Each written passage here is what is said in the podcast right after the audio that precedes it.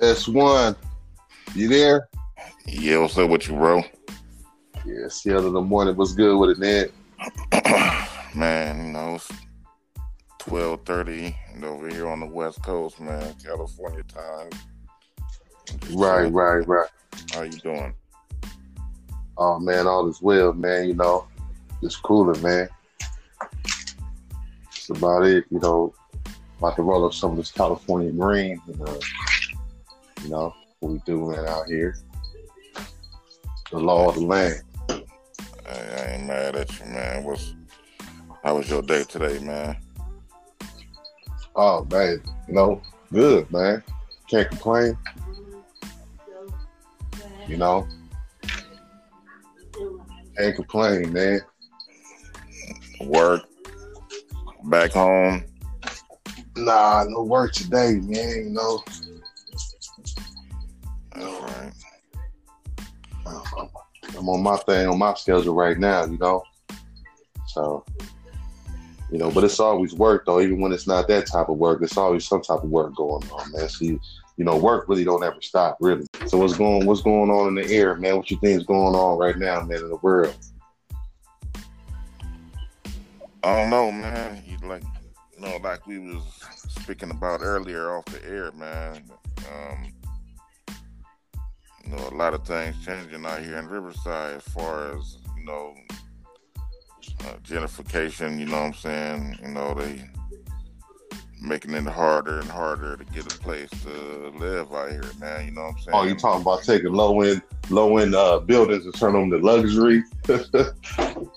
You know? Yeah, pretty much, man. You you know, back in ninety, what, ninety, what, ninety-two, ninety-three, man, it was easy to get a easy as hell to get an apartment on Magnolia or Adams or, you know, just in the perim- in that perimeter, you know what I'm saying? Right.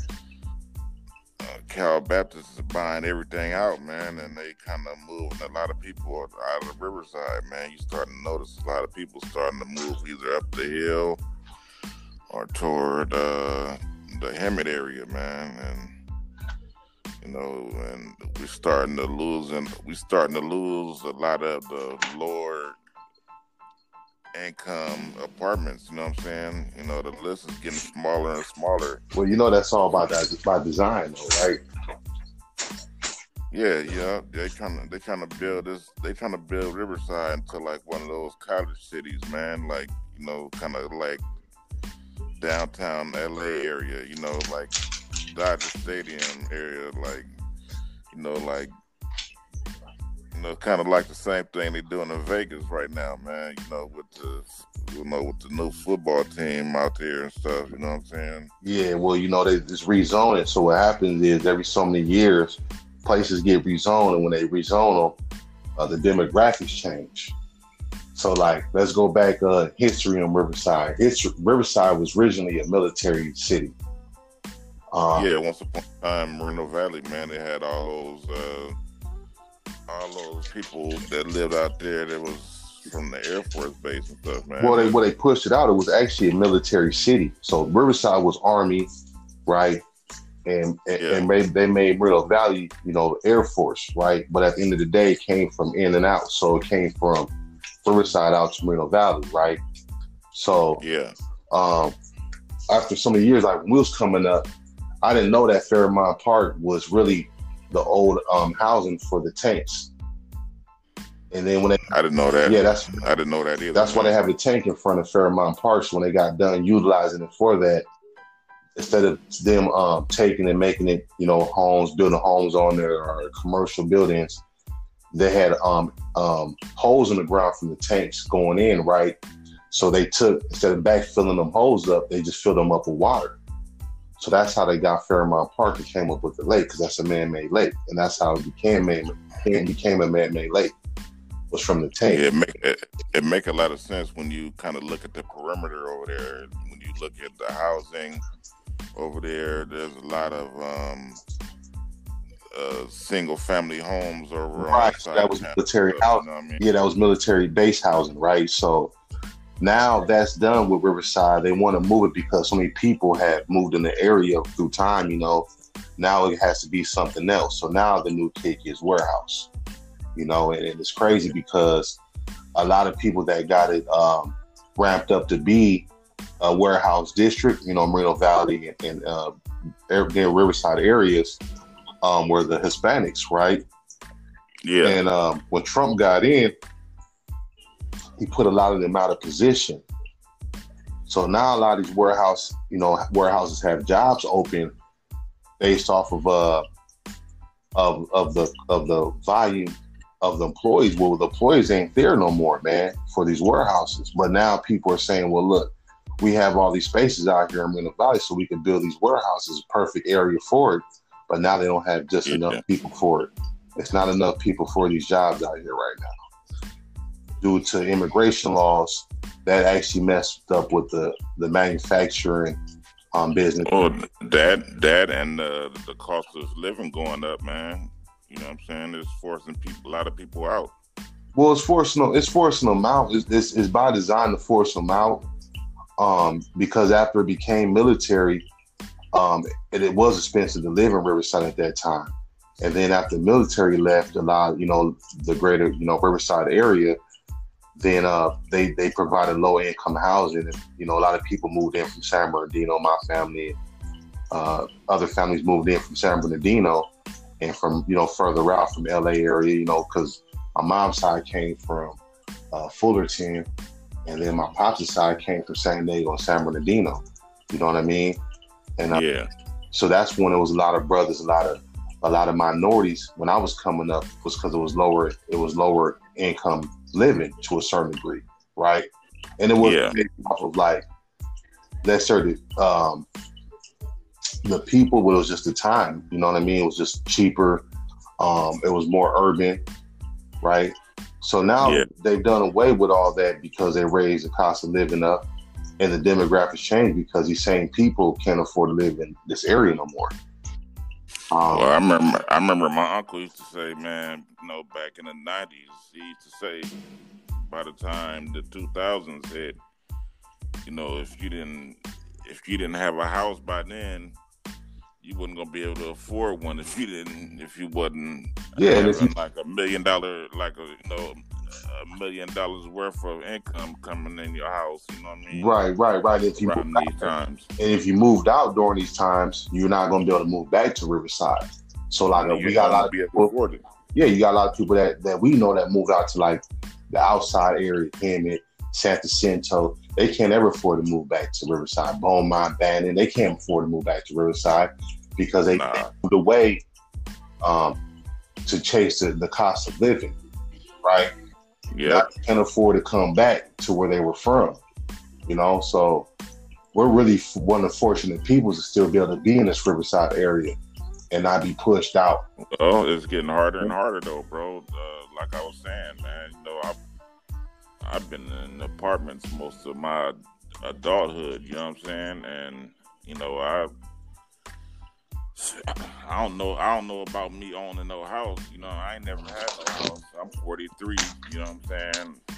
You know, it's getting to the point where it's like, you know, there's there's only, man, there's probably, there's probably like maybe at the most five apartment complexes where they accept low income, low income stuff, man. You know, right now, man, you looking at a, you know, apartments that were apartments that were seven fifty back in ninety-three. No, they were cheaper than that. Like I mean, thirteen, they thirteen, fourteen hundred bucks now, bro. Yeah, they were actually cheaper than that. And I mean, I, I lived in them. You lived in them. I mean, we stayed on Magnolia, Magnolia and Madison. Well, I mean, I'm talking about like a three bedroom, two, three. Bedroom, oh, right, right, right, right, right. Because a one bedroom is about five hundred. Yeah, so you're right about that. Um, yeah. um, but now it's not. It's not none of that, man. You know, I, I think, I think, you know, I thought about it, man, and, and I, I was reading something earlier, right? Yeah. On our on our presidents, and a lot of people don't know. They think that the presidencies are based off of uh, who has the best campaign, who has the biggest movement, but not necessarily, man. Um, all of our presidents, all forty something of our presidents have have had high I Qs. And right. a lot more, a lot more class. Well, no, hi- higher I Qs. So some of them were modest, right? Yeah. yeah. Um, some of them may not like uh, Abraham Lincoln. He he didn't have a huge um, education background. However, he had a high I Q. Mm-hmm. So he was naturally born smart.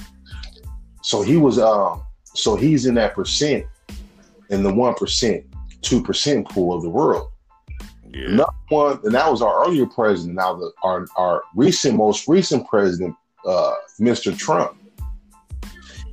People don't want to recognize it's accepted, but he has a high I Q. His high I Q, he's probably among the two percent with his high I Q.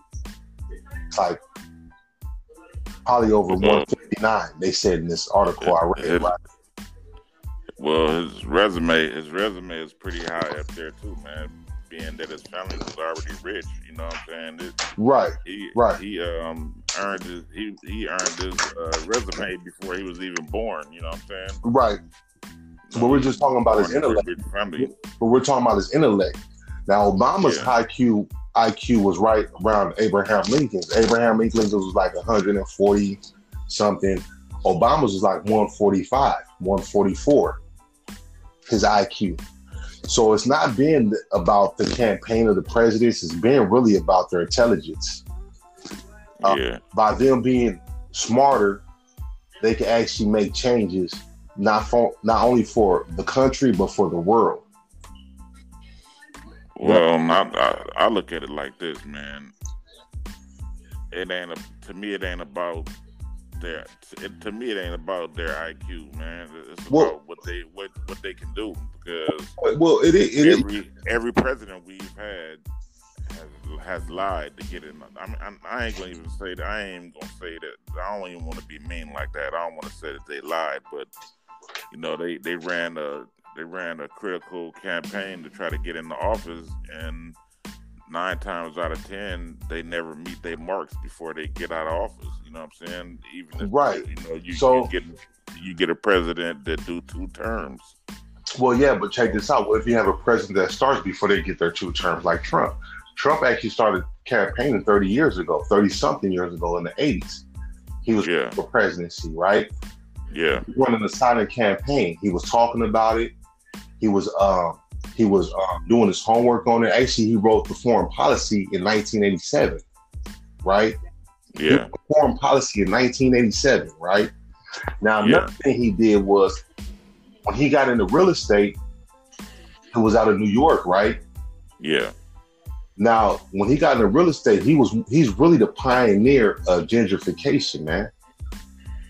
You hear the mm. stories about tenants in New York saying that he was he was a bad landlord and he treated uh, minorities differently, right? Mm-hmm.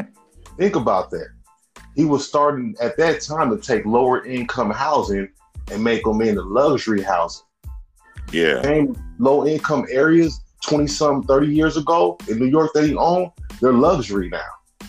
You know, so, it, it, it's so he's it. really a pioneer, he's really a pioneer. And the father of that, so he started it earlier.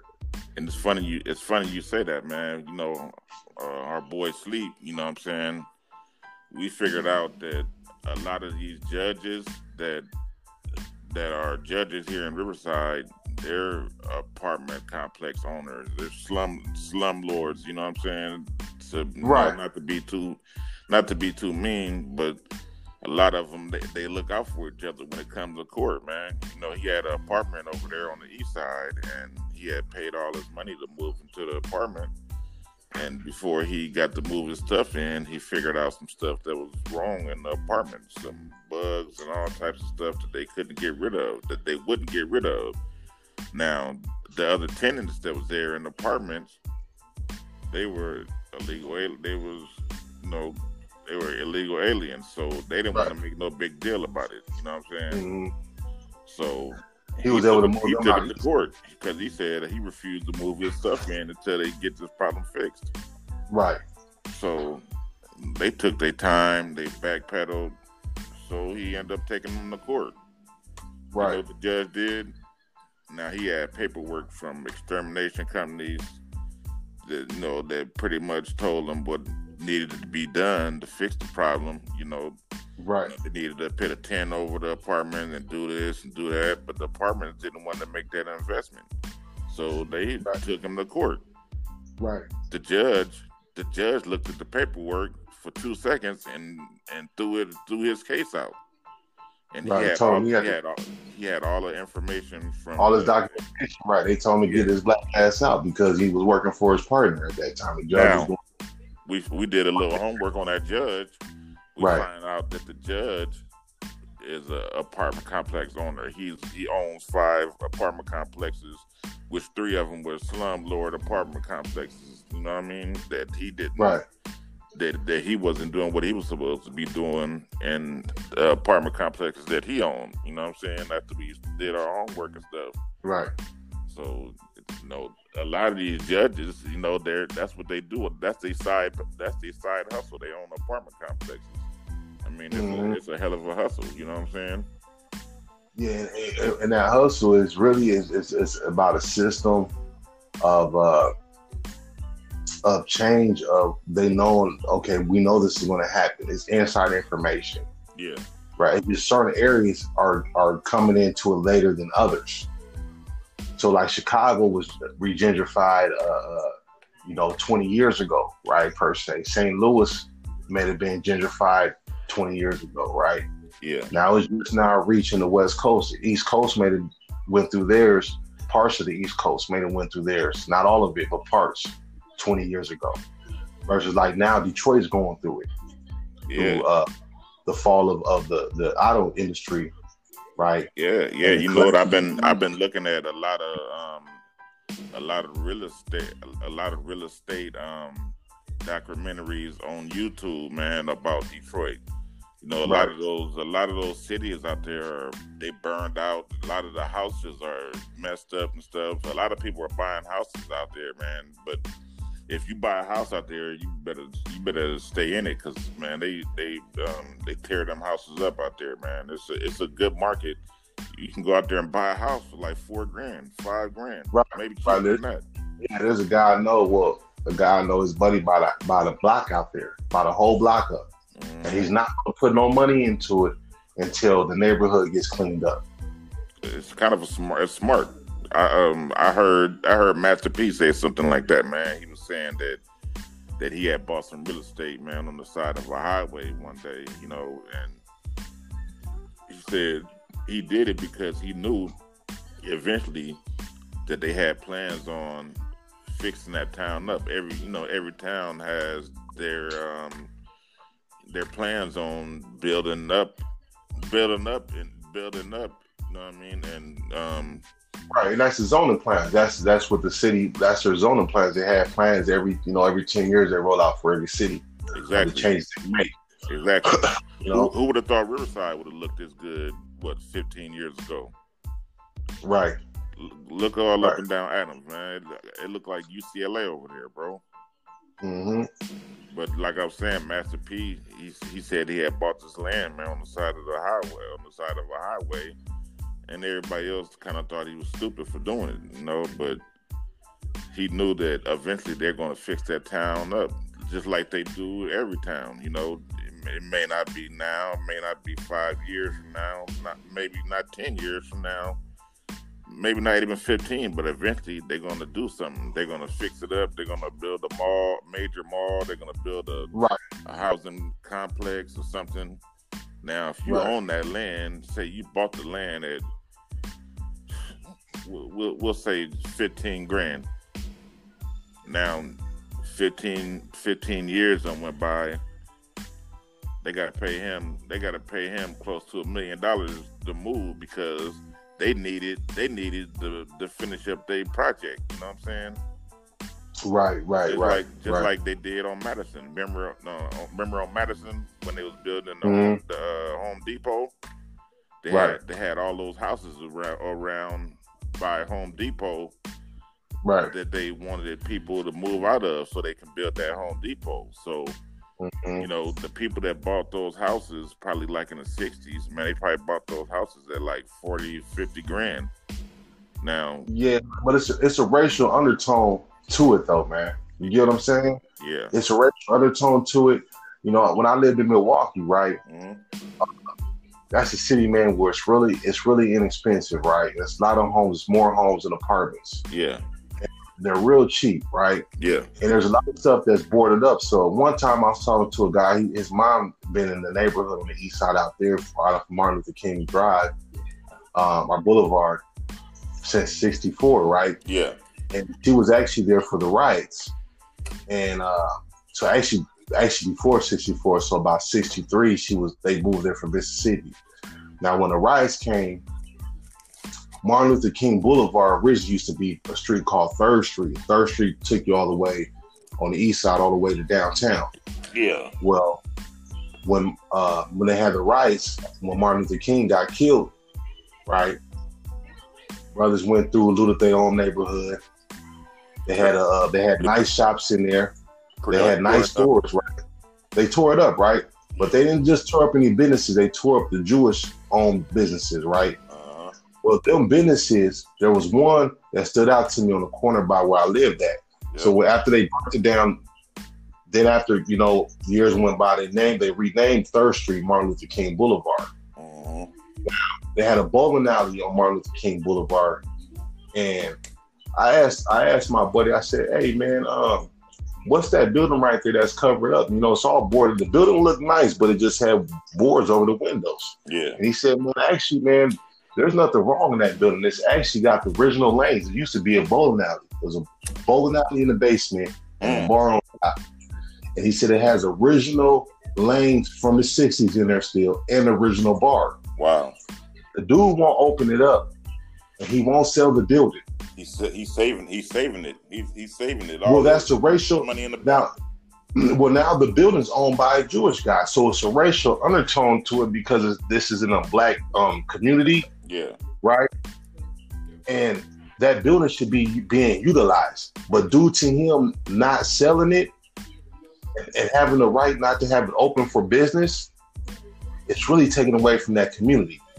Yeah, and he has a, he has a, and he has the choice who he wants to rent it to. He he right, has, so it's not he hasn't rented it since the riots happened. This is in the sixties. That building has not the bowling alley's been closed since then. So what I'm saying to this is, there's a lot of buildings in America and in certain communities that are like that. Yep. You know, I lived in Minneapolis. In Minneapolis, where I lived, I lived on the north side, and the north side. Uh, prior to nineteen sixty was a Jewish uh, ghetto. Yeah. The Jews moved out and they moved to another side of town called Saint Louis Park. Yeah. The blacks were moving in from the outskirts, from Saint Francis, from from uh, the Louvre, from outside the city. And they moved into Minneapolis and they, they got the old Jewish ghettos. Yeah. Which was the north side. So it's just like now, what we're going through with gentrification, a uh, next racial group of people are getting our old neighborhoods that we can't afford to live in no more. Yeah, pretty much, man. My, um, I think, I think our family, as far as my family, man, I think the dumbest mistake they ever made was selling that house that they had over there in Casablanca off of Nova Scotia. That house is probably the house, the house right now is probably worth a good six hundred thousand dollars already. Right. Right. Maybe, maybe more, just because of the community, because of the, the you know the parks and the, the good schooling and everything over there. It, yeah, it's worth. It's at the least it's worth that. At the least, yeah, six hundred. Yeah, maybe maybe more, maybe more, man. I know the house we stayed in right down the street on Margarita was smaller, um, and it was actually um, one of the original houses from that neighborhood. Yeah, everything on Nova Scotia on that side were mm-hmm. the newer. Were the houses that were built ten years after our house. Yeah. So our home might have been built in the sixties. Everything on your side across from Margarita was built in the seventies.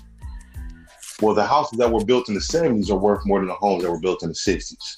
Man, I was looking at an article the other day, and it was... To a certain degree, to a certain degree, depending on how much property is on the property, the house, how much property is on, our land is on the property for the homes in the sixties, you know? I was looking at an article the other day, and it was uh, it was talking about in the future of home ownership in Riverside County, and it showed right. it showed like a shack house, like an old right. tore down shack house, man. It was probably like right. a two bedroom house, man. It was tore down. It was mm. probably sitting on a half an acre of land, but it had the price under one point two million dollars, and they were saying, like, this is the future of Riverside, uh, river, Riverside real estate. You know what I'm saying? Mm-hmm. Mm-hmm. And that's scary, man, just to see numbers like that for that raggedy house, because all somebody gonna do is tear the house down and build a, a complex there. They're gonna build a multi- yeah, like right now, my grandma's house, they can build seven or eight homes on her lot right now, and you know the house that sits on it is not is not a luxury home, right? But if they was to get that property, they would tear her home that home down, yeah, and build whatever they want on it, whether it was commercial or residential, will be bigger than what's what's on there right now. Man, that's the, the and that's the sad thing about our own people, that they don't even they their family, man. You know what I'm saying? Like, well, I, I just found my, out my why my them. You know what I mean? Like, well, I found out why my grandma don't want to build a lot. You know what I'm saying? The one over her there. Her husband told her. Yeah, well, my grandma's husband told her before, well, before he died, he will never build on the property, and he don't want nothing built on the property. So guess what she's on? Wow. She don't want nothing built on the property. By, by now, I talked to her about, I talked to her about it the other day, right? Yeah. And she tells me that she wouldn't make no money off of it, and I didn't know what I was talking about. I said, Grandma, I do know what I'm talking about, you, and right now you will make money off it if that's how you want to live. Well, if you dream low, you you, you dream low, you don't make nothing. You don't, you know, you don't make nothing. You know what I'm saying? Mm-hmm. You know, if you if, right. you if you dreaming in the gutter, that's what you going. That's you know, that's where you end up at. You know what I'm saying? Not to, right. You know, not to speak bad on anybody, but. But our, our families, man, it's, it's sad. Our families, they don't make any kind of future plans for their families, for their for their future family and stuff. You know what I'm saying? Right. And and, and it's sad, bro. You know, you see a lot of, you know, and I, and I don't I don't have no dislike for them. A lot of white people, they leave their kids uh, houses, money, you know, put away and stuff, and ways to invest back into whatever market, you know, that they're invested in. You know what I'm saying? Like mm-hmm. most most black families, man, you act they act like they gonna take that money to the to the graveyard with them. Man, when the last time you seen a Brinks truck follow following somebody to a to a uh, you know to a funeral? You know what I'm saying? Right, right. No, it, mm-hmm. it, it just don't happen. But they don't think that way, man. They they want to spend all that money that they can before they die, and that's kind of being greedy, man. I'm I'm more or less a type of person that I want to have something that my son could give to his son. You know what I'm saying? Well, because a lot of us got about we got away from legacy, and if we don't have that, then we don't know how to treat it. You know what I mean? If we don't. If we don't say, well, we know this is our legacy, then we don't honor that. And that's what a lot of our elders, they were bitter, man, from their time, from their upbringing. I don't know if they they weren't given as much, if they were shortchanged and from not being able to do what they wanted to do or not have as much as they wanted to have. Yeah. Right? Yep. But it made them bitter, man. It's you sad. know, it made them real bitter, man. It's a sad thing, man, but... You know, when my grandmother passed, when my grandmother passed away, man, they was pretty much trying to cut off all the family. They was trying to cut everybody off. You know what I mean? And move away to where they, you know, like it's like they knew they knew that my grandmother was gonna pass away. Of course, she knew that, but right. they didn't make no kind of plans to. to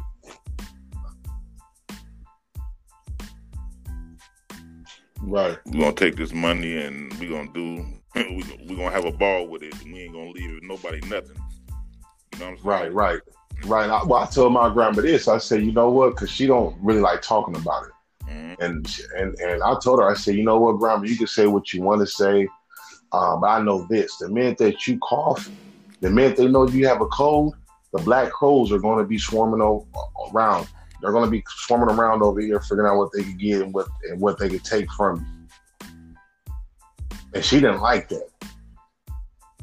I don't want nobody to have nothing. Well, you know what, Grandma? You won't be able to control that. Because once yep. you go, Some, once you go, somebody is going to go somewhere. You don't have no control over it no more. Nope. But they, uh, but that's the way they think, though. Right, which is out of control. And somebody told me this. My uncle told me, he said a long time ago, he said, man, If somebody tries to control you or control something, they're out of control, because you cannot control people. It's sad, man, that people think that way, man. You know, family, so, but it's like family don't. There's, it seems like family doesn't mean the same no more to like it used to. You know, you you, you rarely see people even getting together on Christmas and Thanksgiving dinners any anymore, or doing anything together anymore. You know what I'm saying? They think about themselves, man. It's, and it's sad. Yeah, but not even know if they're gonna make it even taste that turkey the next day. You don't know if God gonna get you up that next day. Yep. You know, because that's what He provides us this every day. Breath. Sad, man. And it's not the control of the time, so we don't we don't never know when it's our time to go. Nah. That's the sad part about it. No, nah, we don't, man. And, and you know, it's silly of us to think that we're just gonna do, be this way and say, "I'm gonna be here forever, and I'm not ever gonna go nowhere." Once you once you born, once you're born, the next thing, the one thing that's certain after that, death. At some point in time, is death. That is certain after that. Once you have life, life death is certain. Yeah. So, we're not the controllers of time. No, we're not. We're not, you know? Man. How, how, do so we, I, how do we change it, though, as a as a young, as a mid-young generation? You know what I'm saying? It's already been changed, because we treat our kids differently than how we were treated. We, listen, man, we know our elders are bitter. We know that we didn't like the way we were treated. We know that... uh. that it wasn't right, right? So we'd say with our copies, with our with our with our curb, our carbon copies, which is our kids, mm-hmm. we treat them we treat them better, and we'll treat them better um, at this point in time than what we were, because we're evolving being a, a, a species. Humans are evolving, yeah. And we're not going backwards; we're going forward. Yeah. So things didn't work in the past. We're not doing them things that didn't work in the past. We're doing what works going forward. Yeah. I mean, them bitter ways are are left in the past. You know? So that's what I feel about that. I just think it's changing through through generations, is that we're getting better through time. Well, some are. Some are. Some are. Some ain't. Well, you know, because it takes longer for others to get it, because you know, it may take four or five generations for that for that lineage to be washed up. Some some lineages take longer to be washed up than others, of all the bullshit. You know, you think about somebody that that that can't really came from a back from a uh, uh, from a, uh, a real bad situation, or um. not good people, or just gener- it may take a couple of generations to clean up that, versus somebody that wasn't so bad. They're already in the making. Their their next generation after them is going to be great. Yeah, you know? But a lot of people don't see that though. Nah, no, that's how it works, man. We are we are better versions of copies of our parents. Our kids are better copies and versions of us, depending on what they do. Depending on what we do, we are we are born better versions of copies of our parents. Depending on what they do, they're born better copies and versions of us. I'm gonna tell you something about how my grandmother used to be, man. She used to just just be mad all the time for no reason, just sitting on the just sitting on the couch mad. Like, grandma, right, bitter. What, what you mad right. for? You know, why why you so mad? You could never even tell me why. Right. My grandma won't tell me why. I asked her what I did to her. She always has an attitude. She always she, she, she won't tell me. She can't tell me. You know, you know why? Because it's something with her. And, and toward the end, they got to the point where I just quit even start. I just quit even talking to my grandmother, because it was nothing but anger. It was always anger coming out of her mouth. That was it. And she didn't care. Right. She didn't care about nobody but James and James' his kids. Right. And, and that's sad. And well, that's usually how it goes, man. You know, something else with that. You know, uh, he was built, people. He was built to care about the kids. Yeah, but people, people won't ever treat you. They won't ever treat somebody better. So, like, when you have kids, if if if they go to somebody that didn't treat you right, they won't treat your kids any better than they treated you. Heck no. Gonna you see what I mean? They gonna, so they even gonna, they're gonna treat them a lot worse. So even within our family, I had to tell my mom that. I said, "Look, man, she because you know she told me she said you know I don't know what problems you know Grandma has with you, and she you know she really gives me myself a hard time." I said, "Look, Mom, she don't have no pictures of us in her house, but she has pictures of Pam's kids and Pam in her house. She has pictures of of your brother in her house, of Dale and his kids. She has pictures of Angie and Angie's kids in her house, right?" Mm-hmm.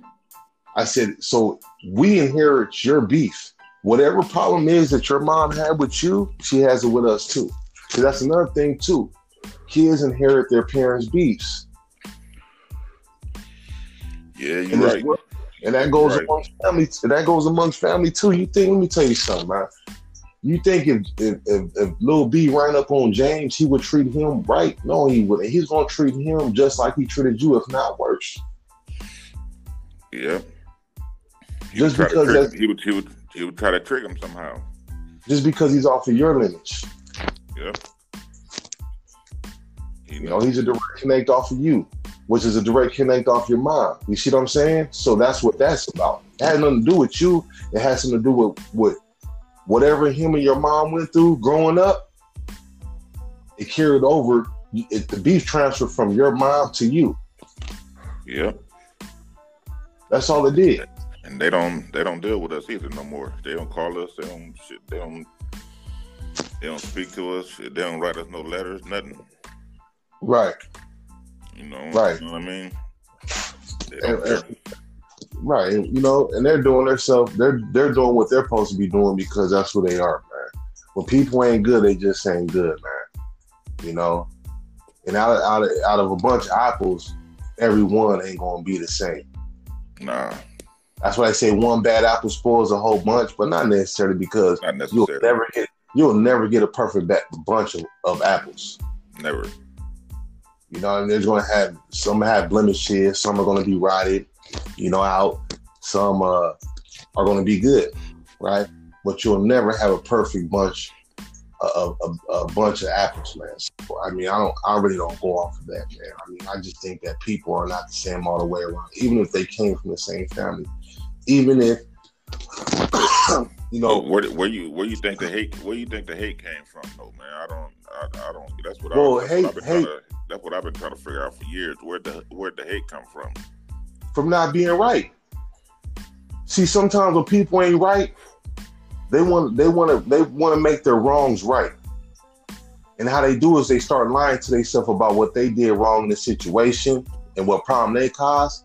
And then what happens, they start believing their lies. And all of a sudden, you're wrong and they're right. But really, they're wrong and you're right. You see what I'm saying? Yeah. And that's where the hate comes in at. And they have to stick with it because they have gave so much to not being right that it, you, no, it's you. No, it ain't. No, it's you because you're the one with the issue from the start. Then when you try to sit down and try to figure out the problem, they can't even tell you the problem because it, it's... It's so if they were able to take the problem, it's so deep. It's so deep into it's so deep in the hate that they can't even tell you the problem. No, because if they were to tell you the problem, then they'll be admitting their guilt in the situation in the matter. Like my mom's problem with, with the problem my mom, well, my grandma has with my mom, she has with her daughter. I'm gonna tell you what it is.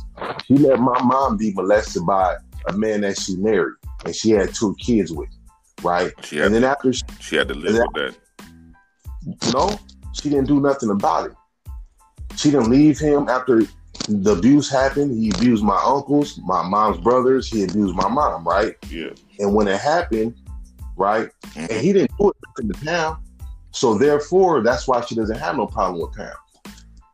But she never did nothing about the abuse with the other sibling, with her other kids. So what happened was, through time, when he died, right? Yeah. This, the, her other kids had some type of resentment towards her for not them not rescuing her from that situation, right?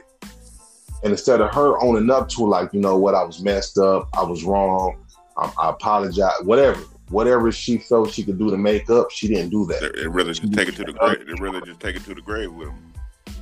She just turned the other cheek on it, like whatever, you know. I mean, she was abused by the man too. He was an evil man. Joe Talley was a very evil man. I don't care about saying his name. He was a very evil man. I mean, I remember him as a kid. He passed away when I was about eight or nine years old. And we, as kids, you know, kids see people differently, man. We wouldn't even go by that guy, man, because he had a bad aura around him. Yeah. He, something wasn't right about him, man. We'll go in there he, in the house and he just wouldn't look right, shirt be off. He'd be looking crazy, you know, talking to, like, we didn't even, we stayed on the other side of the room. We wouldn't even go near him. You know what I mean? We felt his energy wasn't right. So, you know, from her not being right by her children, instead of her taking on that and saying, look, I'm going to deal with it head on and accept responsibility and my, my role in the situation, how I then get them help and, and help them out of it fast enough, right? Or never helped them out of the situation. She never did, right? Yeah. She just acted like it was fine. Everything was fine and dandy. Well, that's why she had the problem with my mom, because my mom knows the truth, because she had to go through that and witness, and, and bear witness to that, that behavior and that treatment. You see, so I feel like that's the problem she has with her, you know, which she has a problem with us because we're her children, you know what I mean? So, but at this point, how do you fix that problem though? Uh, they, them two would have to fix that. My mom would have to deal with their hat on, on but when people get older, they become set in their ways. Yeah. And they don't want to be wrong. Their age tells them they're right. You know, I've been here longer. I know what I'm talking about. Well, not necessarily, because there's an old saying that um, the good the, the good dies young, and the old old become fools. Yeah, because they start believing in their own lies after after a while. Right. So I mean, uh, sometimes you never the people never work that out and iron that out, man, and never repair that. You know what I mean? Just it just happens like that. You know, I don't think they will ever I don't she I know she won't ever um admit anything wrongdoing or ever do anything to try to have a better relationship amongst them, you know? Yeah. I know she won't. You know? Yeah. So it's sad it's more sad than anything, man. You know? When you when you look at when you try to look at the future of your family, it kind of makes it look like the family's being torn down piece by piece. You know what I'm saying? It's being broken down piece by piece because you know. Yeah, they were torn down. The family was torn down, man. And and the farther you try to look into the future, you you can't see any any way to fix the problem. You know what I'm saying? Right. Especially, mm-hmm. especially if you, you're not able to get along with the next person in your family, you know, be it your brother, your auntie, or cousin, or whatever. You know, you're not able to sit down and talk about what really happened, especially if some of the p- family members don't know the truth. You know what I'm saying? A lot right. of people, they just don't know the truth. Mm-hmm. So they just, they just dealt they just dealt to, they just dealt to live with the hate that they were. You know, raised around, you know what I'm saying? Right, right, right, right, right, right. That that destroys a lot of families, man. Sad. Yeah, but I, but I think I think you know, cause like Isaac just got out, right? Yeah. And uh, he did all that time. He's like, man, I want to get the family together. And I said, you know, the family's broken up right now, man.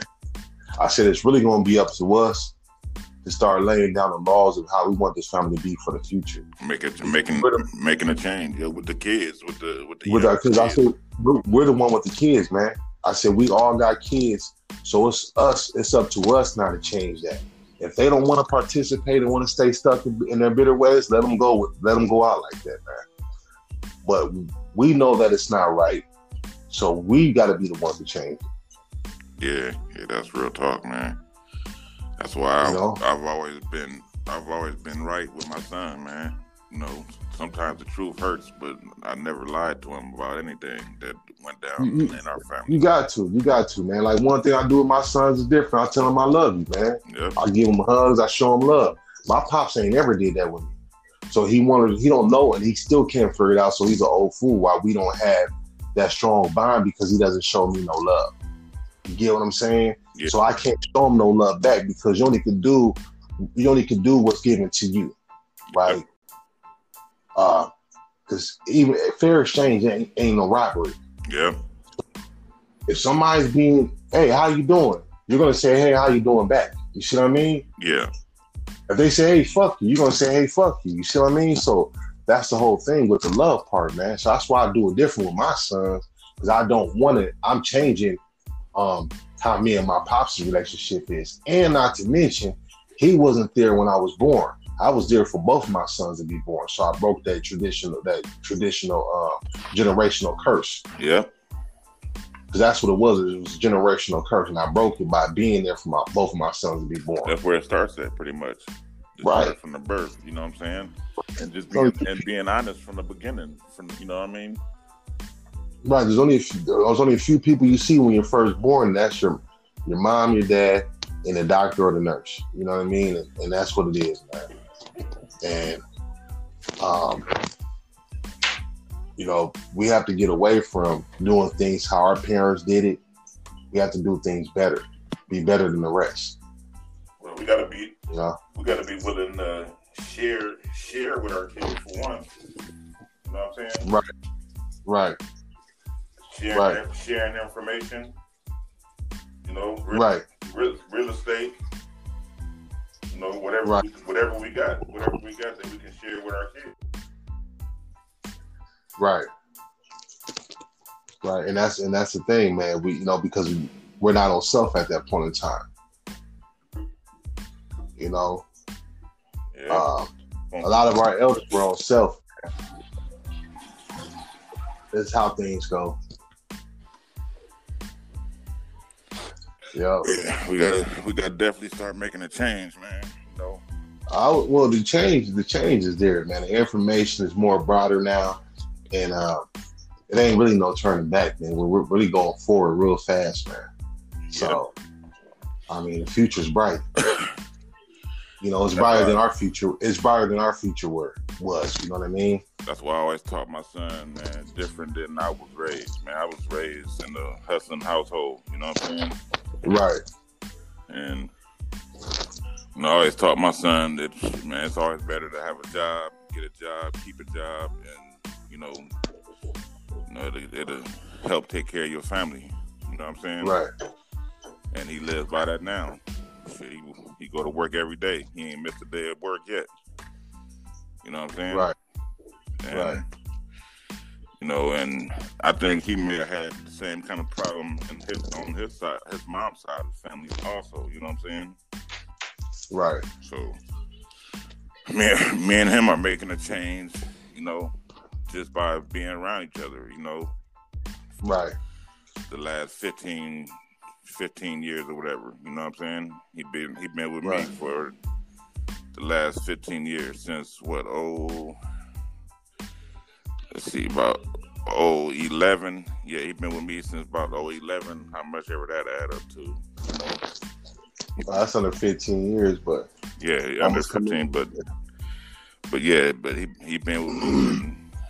I never lied to him. I'd always look him straight in his face and tell him the truth. I ain't gonna, I'm not gonna lie to him. Well, if you was lying to him, that'd be lying to yourself. Yeah, exactly. Exactly. You know how we felt when, when, when we were lied, when people, when our parents lied to us, they were lying to themselves. Yeah, pretty much. Because we're copies of them, man. They don't get no closer than that. We're just different versions. You know, th- their I B Ms were MacBook Pros. Yeah. We're both computers. We're just a, a newer version. Yeah. Updated. You know. So. You're right. You know, that's what that is, man. Somehow it's got to be reprogrammed, though. Somehow, man. Well, well, that's what we're doing right now. That's that's through evolution. Um, naturally, through evolution. Um. We're getting more brain capacity. We're getting more better health, better this, better that, just through generation, yeah. Right? Yep. So that that's all across the board of everything, to even our living, to our thinking, yep. Right? Yep. Um, sometimes it's hard for our parents to want to admit that, just like it sometimes may be hard to say, hey, my kid may be smarter than me. Right? Mm-hmm. Nah, it can't be because that's I, I'm the parent, they're the child. Nah, they're a new and improved version of you. Yeah. So they have every component to be smarter than you because oh, yeah. they're a version of you. You see what I'm saying? I can I can admit that my son is smarter than me, you know, a lot, a lot of different ways, right. man. Mm-hmm. You know, because it's a better version of you. At twenty-three, at twenty-three years old, man, he's doing a lot better than I was at twenty-three. Right. You know what I'm saying? Right. Yeah. And that's so. gonna, that's gonna make a difference in that's gonna make a difference in his life compared to, you know, the way I'm living now, or the way our family is now, or whatever. You know, by the time he's my age, forty-three, you know, he's gonna be, you know, retired from his job and maybe even have his own home by then, and, you know, living and taking care of his own kids and stuff, and doing the right thing, because right. you know, we you know we didn't let him we didn't we didn't let him at that bad that bad batch of apples. You know what I'm saying? Mm-hmm. You know, we chased mm-hmm. we chased them away from that bad batch of apples. You know what I'm saying? Yeah, that part, right. Mm-hmm. So, yeah, we just got to stay aware of that, man, and and educate one another on that, man. I think we'll be good, man, because we know what's going on. Mm-hmm. I mean, I talk to twenty brothers, and we're all on the same path, man. We're on the same thing, man. Wash, rinse, and dry, man. We already, you know, we're cleaning all that shit up, man. You know, because that, that that old generation, man, they die they die hard, man. They, they right. They take a lot of grief to the graveyard with them too, bro. They they right. You know, they and it's and it's sad that a lot right. a lot of kids wind up finding out a, about a lot of bad things that happen in their family after they after their grandparents die or whatever. Oh, yeah. Well, yeah. Well, that, that's the thing, man, you know, because, like, with my family, there's cousins right now, first cousins that I don't, we don't talk to because of the parents. The, our parents are beefing, right? Yeah. So that got the first cousins cut out. We are not dealing with each other right now, right? One day we will. But right now it's because um, the, the hate's involved. Yep. The bitter's involved, which is that generation above us. Mm-hmm. Around, so they're blocking, you know. I went to uh, one time to go get a job at this place. This was recently, man, you know, because I'll go get money, man, however, a hundred thousand different ways, like in Jamaica. Yeah. So I told, I called Pam up and I said, look, this place is hiring. Little Tyrone's driving. He needs a job. Have him take me down there. I, he can get a job too. Oh, he ain't gonna get no job. And he's, I said, Pam, it takes a village. Let me show my little cousin how to get a job and get some money. Oh, nah, that village stuff don't work. I said, it worked for your other child. Well, who, that's, which that's one is it? That's, I, all, that's why all the other kids are gone. I said, Deanna, it worked for Deanna. And I and I, and I use her as an example. Why? Because Deanna, Nana was around everybody. She was around your mom. She was around my mom. She was around um, Keisha's mom. She was around everybody, right? Yeah. That was a village. Yeah. And what happened is she came out well-grounded. And she's good. She's about to graduate with her four year at twenty-four. And then she's working on her P H D. She'll have her P H D before she's twenty-six. Right now, versus little Tyrone, she kept him away from everybody. And he graduated high school. He don't want to go to, he's not going to college. He doesn't have a job. And she feels like he's not productive enough. And I'm like, well, you're taking away from the village. I mean, you're not letting the village help you with him. They don't understand the village. They don't, they don't, they don't understand the whole village model, though. No, she did. She did once upon a time when she was in a time of need. Because when she had that, when she when Nana was in play, when she was coming in and was it her time, she was in need then. So that's when she had utilized everybody.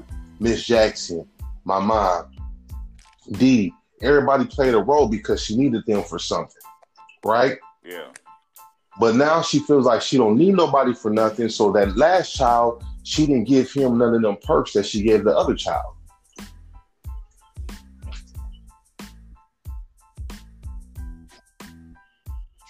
Isaac and them house, I stayed right next door. My grandmother was around the corner. Right. You know what I mean, y'all grandmother was right down the street. Just imagine if everybody right. still owned those houses over there. You know, we'd be like a big family. Right. It's sad now that I ride that neighborhood and I look at, you know, all the places where we used to live at, which is, which are houses that we can't even afford to stay in at now. You would never thought we lived over there. Nobody would ever think that nah. people like us lived over there. Nah, nah, because it's beautiful over there. It's beautiful, man. It's beautiful. Those are nice houses over there. And just think, we had a, we had a chance once upon a time in our lives to have, you know, to be able to live in a nice neighborhood like that and actually, not not to say run it, but but actually, you know, be a big family in that neighborhood. You know what I'm saying? Right. Rumble was on the other side. Danny Brown, Brown's them was on the other side. You know what I mean? And everybody got along with each other once upon a time. Right. Yep. No matter which color you was or where you came from. Yep. You know, but when you know, but when gentrification happens, all that changes. Then because it's a racial, it's a racial undertone involved in it. Because it's a change, it's a changing of the groups of people. Yeah. You know? Yeah. So now the new group looks at us like, you shouldn't even be over here. I told this one lady, I, I was at uh at that uh was it's that right next to Baker's, I believe it's a, um it's an A M P M, right? Yeah, it's an A M P M. Uh-huh. And she told me, I ain't never seen you over here, because she she had an attitude, man, and she was talking to me like I, I didn't belong at that store. And I had to tell her, like, I'm from this neighborhood, lady. You know, my family's been over here long. I know for a fact you're not from over here, but my family's from over here. We grew up over here. Yeah, shit, shit. She the one that didn't look familiar. Right. And she's telling me, oh, yeah, right. I'm like, oh, yeah, right? You want to see my I D? Oh, but I guess you don't think nobody like me could afford to live over, like, somewhere over here. Okay, I get it. I know what's going on. You know? So that's what that's what's happening with that. It's a racial undertone with that too, man. You know, and I, I, I can honestly say, man, that that Trump, that's part of uh, global Trump, because his business practices that he put down years ago are being used right now and being modeled to break up um, families, to break up families over people gaining financial gain and control over areas, yeah, over properties. Yep. And no. the government had part of that too. That's why, like, back in the days, you know, like, you had single family homes. They wouldn't even, like, say if, say if you lived with your mother and then she needed help, she needed to go get welfare or something like that. Say, for instance, if the man lived in the house, they wouldn't even help her. Now, if the, right. man, if the man wasn't there, they'll give her anything she wants. Food stamps, right. you know, money, whatever. It seems it's like they built it. The, they built it to, to break up families. You know what I'm saying? Well, yeah, it was all by design. Yeah, it was all by design. That was like that, man. You know, because if the man's if the man's not in the household, then that's taken away from the structure and integrity of the family, and what's going to come next to that generation from that family. You know, because that's the backbone of the family is really the man. You know. Yeah. That's really the backbone of every family. Pretty much, it, you know, it should be. It's, it's supposed to be, but a lot of well, families, it is. A lot of families it don't is. end up that way, though. Yeah, but you know, because that's because the core has been ripped out. You know, yeah. If you rip, if you rip somebody's spinal cord out, they ain't gonna be able to walk. Spineless jellyfish. See what I'm saying? So, you know. That's all the game control and everything else, man. You know, and, and it's really, it happens every so many years. And I don't care where you at in time, it's happened all through time. America didn't used to be that big, but through zoning, through the purchases, Louisiana Purchase and stuff like that, they got control, they got land, they got more property and bigger and expanded.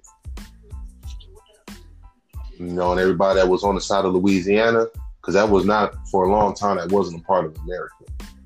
Through the Louisiana Purchase, which was, I believe, through Thomas Jefferson's time, he's the yeah. one that, that ushered that in. Yeah. Everybody that, that lived over there that was native to that land, to that to Louisiana,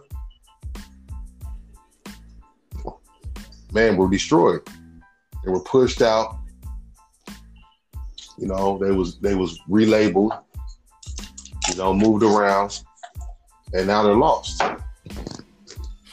Yeah, well, look at look at the homeless population out here. Look how big it's getting, and unforgot it's getting so unforgotten. You know what I'm saying? Well, that's gonna backfire, man, because you leave people outside too long, and they turn into animals. Because we got away yeah, from they pretty much are. Because we got away from shitting outside, and, and now that's that's considered to be inhumane when you go take a shit or use a bathroom outside, right? Well. Mm-hmm. Got people living at the river bottom and doing all that, man. And, and after a minute, you become you become an animal, man. You know, um, once upon a time, we used to shit outside and stuff like that, but that's before we had toilets. That's when we had outhouses yeah. and shit like that. We we didn't move up from that, and why are we going back to that? You know, because some kind of backfire, something backfired in the plan, in the planning, man. Mm-hmm. Something backfired in the planning of, you know, when they pit, pit America together, you know what I mean?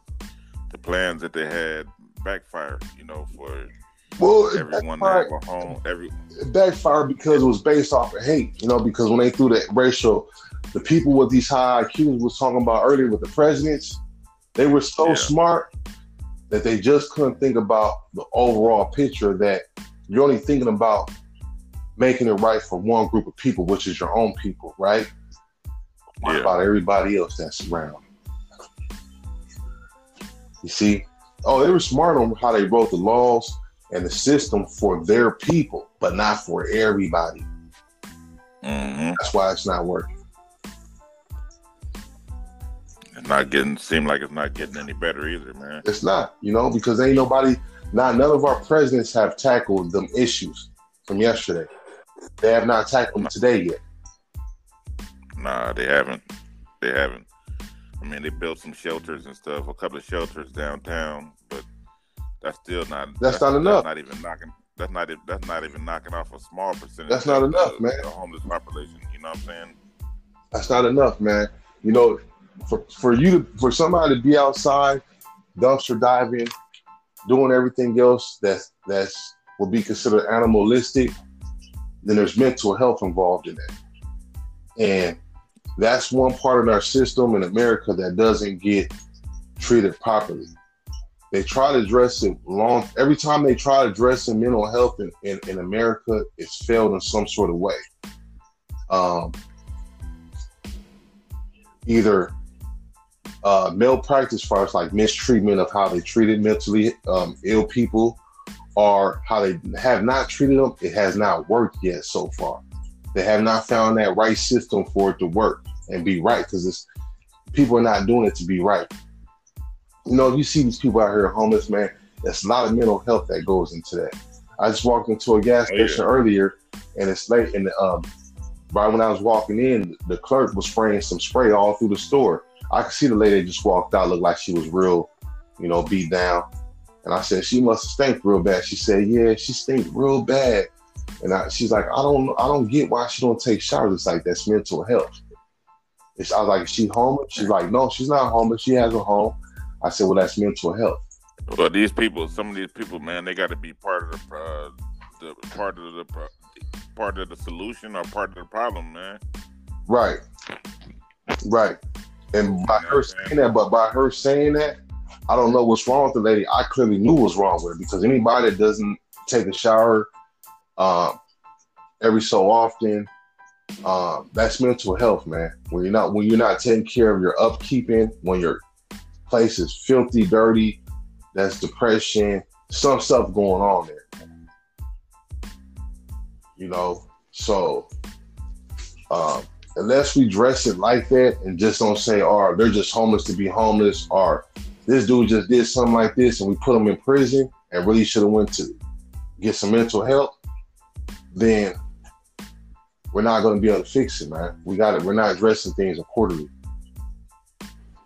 Oh, yeah. A lot of people that uh, that should be getting mental help, they're throwing them in the penitentiary. Right, right, right. And and that doesn't that doesn't fix the problem, actually.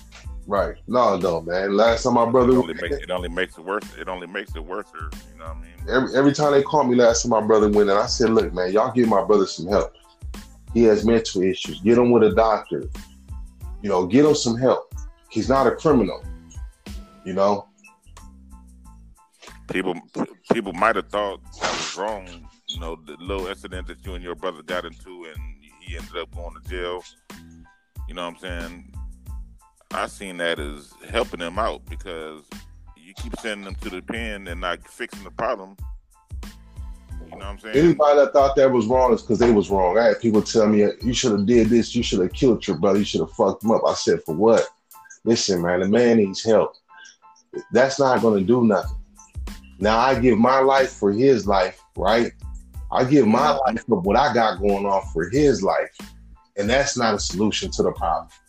Because now mine are left without their father. Yeah. And maybe you should, maybe you can sit down with Carl one day and actually, you know, talk. Because Carl's not a stupid person, though, man. He, he's really, he's kind of intelligent. He's no, kind of an intelligent high, type he got person, high, man. He got a high I Q. I can't sit down and talk with Carl, but see, like most, most, are, like my brother don't, he won't ever talk to him. My sister, she'll deal with him from afar. I, I'm, I'm hands-on with him. I won't, I We sit down and talk and all that. I'm not scared of you. I know what you have going on is mental, man. I've been saying that from day one, you know? Yeah. So I know certain things that agitated him that may uh, not agitate him, certain things that may uh, uh, cool him down or may not to a certain degree. And may, sometimes it may work and sometimes it may not work, right? But I know what I'm dealing with to a certain degree, right? Yeah.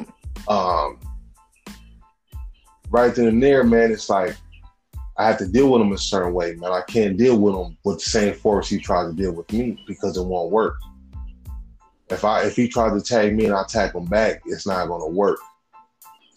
Yeah, you just basically you just basically destroying the problem. Yeah, you're defeating the purpose of what you're trying to accomplish. That's what I meant to say. You yeah, the uh, problem. Yeah, and that's why I told him last time. I said, I'm not going to fight you. He, he looked at me like, for real? Yeah, for what? You know, that, that'd be a joke. Yeah. Well, we're going to hurt, we're gonna hurt each other, and then the problem still don't get fixed. Right. That's that's not no that's not no solution to anything. Let's sit down, let's sit down and try to figure out what the problem is.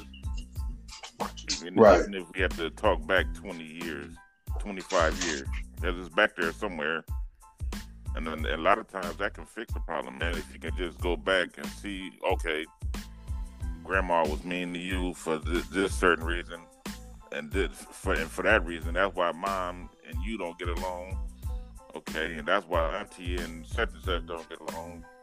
It can make y'all relationship actually a little bit better. You know what I'm saying?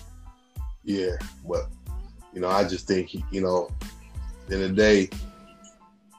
It's really going to take other forces like my mom and other things for that to happen. However, you know, and it may not ever happen, man, because Roger killed, you know, Roger and Zapp, one of them killed each other. Mm-hmm. Uh, Cain killed Abel.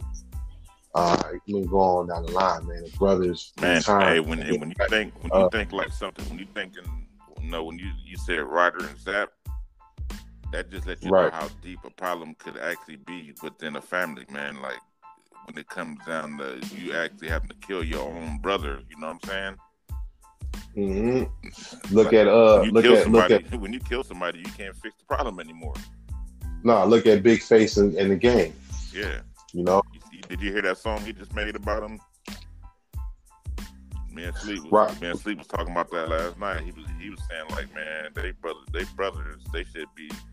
They should leave that stuff nah. off the radio, man. They should. They should. Nah, but nah. This is it's it's something that's it's bigger than the radio. It's bigger than music. It's a it's a um it's a spiritual issue. It's a one sided it's, it's a one sided problem. Okay, no, it's a game, spiritual. Say, say the Game make a song with his fan base. Eighty percent of the people are gonna hear it. Now, Game brother makes a song. You don't have a fan base. Well, that's what that's what that's what that's what Cain that's what Cain did to Abel. He slow he slewed his blood onto the concrete, and people misinterpret that scripture in the Bible, took it as Cain killed Abel physically, but no. What he did was he humiliated them in, amongst the people in the village, right? Yeah. He shunned his brother amongst people, right? Mm-hmm. And, that, and that's what Game did with his brother. However, um, this is something that's been going on since Cain and Abel. You know, we're talking about this is the beginning of time, man, of man. You know, so it's bigger than the music. It's bigger than the, anything that's material, spiritual. You know, and, and it's it's the old saying. Um, it's not about flesh and blood, but about principalities. Yeah. Yeah, I guess so. I, I guess that's the way to look at it too, man. You know, me, no, it's about principalities, man. They're two different individuals that got the same father, right? Yeah. But for some reason, one of them one of them is wrong. I'm, I'm telling you what, I'm, I'm, I don't know I'm much about their beef. I'm gonna tell you. I don't. Make, I'm gonna tell you what happened. I don't. But hold on. I don't know much about their beef. I just read one thing recently from that song that he just did. But I'm gonna say from that song, I'm gonna say this. I think that the Game is wrong. I, I believe he's wrong too. I believe he's wrong too for bringing they bringing they uh, bringing they pro- inside problems on the outside. No, no, not the problems. No, not the problems. I'm talking about the person that's that's wrong in the situation from the start of it all. I believe it's the Game. I believe. Um, I believe when you have a when you have a family problem, you need to sit down in the kitchen at the kitchen table and, and talk about it, not bring it into the street so everybody, all the neighbors can hear about it. And, and then I don't know who's who's older or younger because I may be wrong. Who's older or younger in that situation? Game's young, Game's younger. His brother's wrong. Nah, you, you know what it is. You know that. You know what I think. You, you know what I think it is. Nah, nah, it's right there. When you tell me Game's a baby brother, I'm gonna tell you why. Game the got first. Game got rich first. That's what happened. And he, no, no, no. The first. It. Hold on. The first is the last, and the last is the first. So how it works is this: there's a lot more weight than people realize on the youngest brothers in the family. I'm the youngest one. Carl's Cain. He, when he got out of prison, he, he changed his rap name from Catastrophic, which was a bullshit rap name, because to Catastrophic, that's nothing but destruction, to the Son of Cain. He changed his rap name to Son of Cain, right? Mm. And this ain't my, I'm not the older brother. He's the older brother. Each one teach one. We're sponges when we're kids, right? Yep, and, we're supposed to be. And, and the brother, little brothers post, the little brothers always tail behind the big brothers, no matter what they were doing. Yeah. So by you just telling me Game's a young, he's a little brother, it's not, even though he didn't have success in his career, that's not who. That's not who's wrong. Let me let me let me take that back. He's Game's not wrong. He's been saving his life. His brother Big Face is wrong. Well, that's one way to look at it. No, let me let me let me let me try to explain a different way. I think this. Now, when Game was first rapping, his brother helped him put out his little mixtapes and stuff, and you know he didn't have that big fan base as he did when he got with Doctor Dre. Right. Now, Game's brother, he invested everything that he had into the Game. You know what I'm saying? When they first when he first started rapping. Now, with the money that he probably used out of his pocket, Doctor Dre ended up hearing one of those demos. Now he felt he felt like he come you know he come home and say, "Oh, we rich now, we rich now." No, Doctor Dre heard my Doctor Dre heard my song. I, I'm, I'm about to get put on. Now, now you looking at the Game's brother. He's thinking that he's old a cut out of it or something. Nah, he, he he put more work into his career than that, man. The Game actually was in, he was in um, contests. He actually went up to up north and got assistance from J T, the Big Figure, and he did his first project. And Dre got wind of it. Oh yeah, but be, yeah, but be, before that, the Game's brother was helping him do all that stuff here. That's how he got discovered in San Francisco from the mixtapes that he was doing right here that his brother put together. Right, and, and then not to mention this though. There's nothing new in the, under the sun, right? Everything has always been done before, right? And that's why I'm going to keep yeah. going back to Cain and Abel. Cain was older than Abel.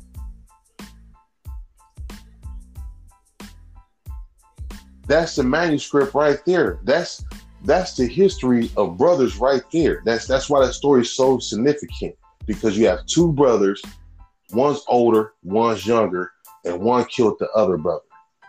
Mm. Right? Yeah. And through time, I've seen it that it's more, it's always the older brothers that shun the younger brothers, because as the o- younger brothers are coming into their self, the older brothers are going out of their self. They're going out of time.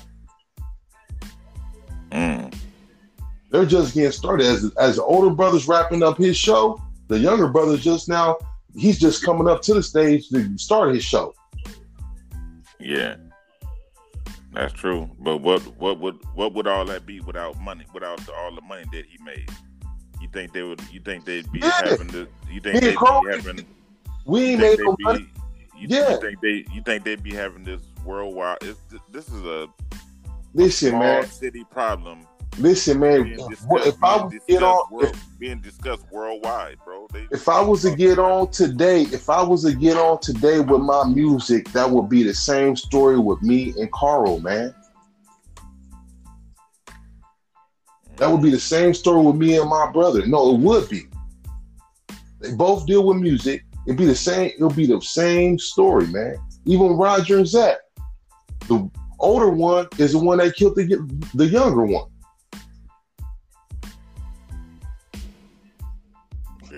You see, I like to know that. I, I I like to know the problems behind that death, man. Zapp and Roger, like what made him kill his own little brother? I wonder, I wonder if it was any copyrights. Maybe it was some copyrights involved with it and stuff. Like, cause you know how they say that one of the, the like one of the Beatles, he owns most of the copyrights and he makes all a lot of the money off of the touring and stuff like that. And, uh, and they say most of the other ones are uh, poor or whatever. You know what I'm saying? They're not really doing so good. Well, it was one. One, it was just jealousy. It was stuff they've been they've been battling since they was they were children. You know, like me and Carl. You know, it, me and my brother. It wouldn't be issues from today. It would be issues from yesterday. It would be things that we always been dealing with our whole life. You see what I mean? We always had issues between us. He's always had issues with me from when we were little. It's just, and we as we got older, the issues have not went away because we, we got two different spirits we, we're governed by. Yeah, we got two different principalities. That means if I was inherit money, I will. I, there was things I would do, laws I will have that he wouldn't have. There would be things I would do he wouldn't do.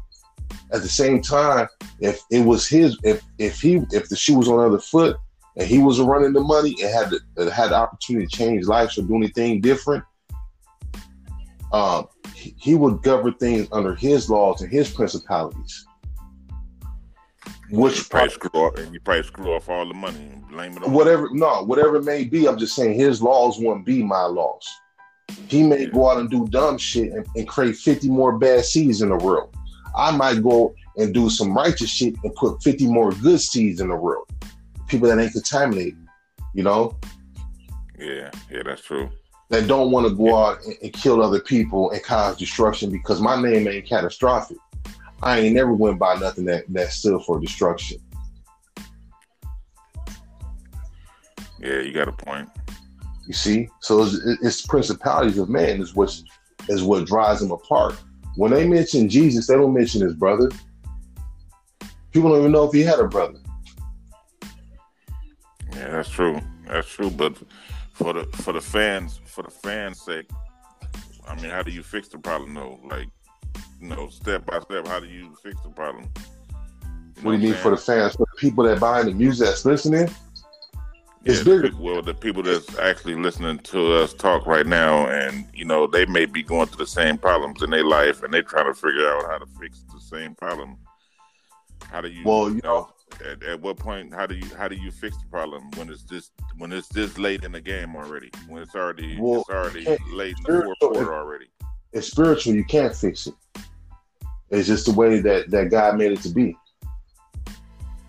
You know, uh, two nations were born out of the same womb, one of heaven and one of hell. Yeah. You know, that, that's all it is. That's true. You got, you got two different nations that are born.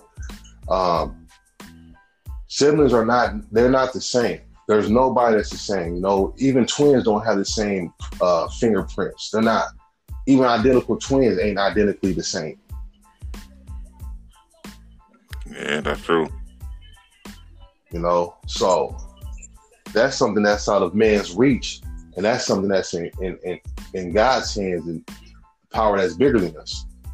It has nothing to do. So you saying? So you saying that? So in some families, that's just going to happen. It's just it's just bound to happen in some families. Yep. But... Yep.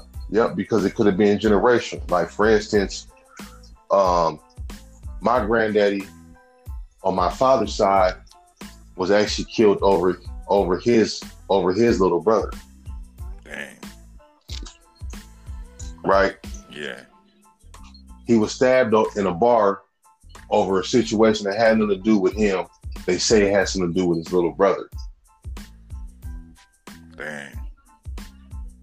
So sometimes things are generational that come and it just carries on. Like them two brothers might have had beef that we didn't know about. Mm. There's always been something with my, my Uncle Lee, man. My pops liked him, but I didn't really care for him. So it's like, okay, well, how was him and, and my granddaddy's relationship? They were brothers. They may not have seen eye to eye and got along. And if that's the case, that explains why me and my brother don't get along. Mm. They say that these they, they say that these curses that are generational sometimes go down to the third or fourth generation in the family. They can go down to three to four generations out in the family on the man's side. And you think they're unfixable? Uh, yep. I think through time, I think through time, they, they're, they, they're, I think through time, it could change for the next generation, but for my generation, me and Carl won't probably ever be cool. Me and my brother probably won't ever be cool in life. You know why? Because if I say that we are, it may cost one of us our life.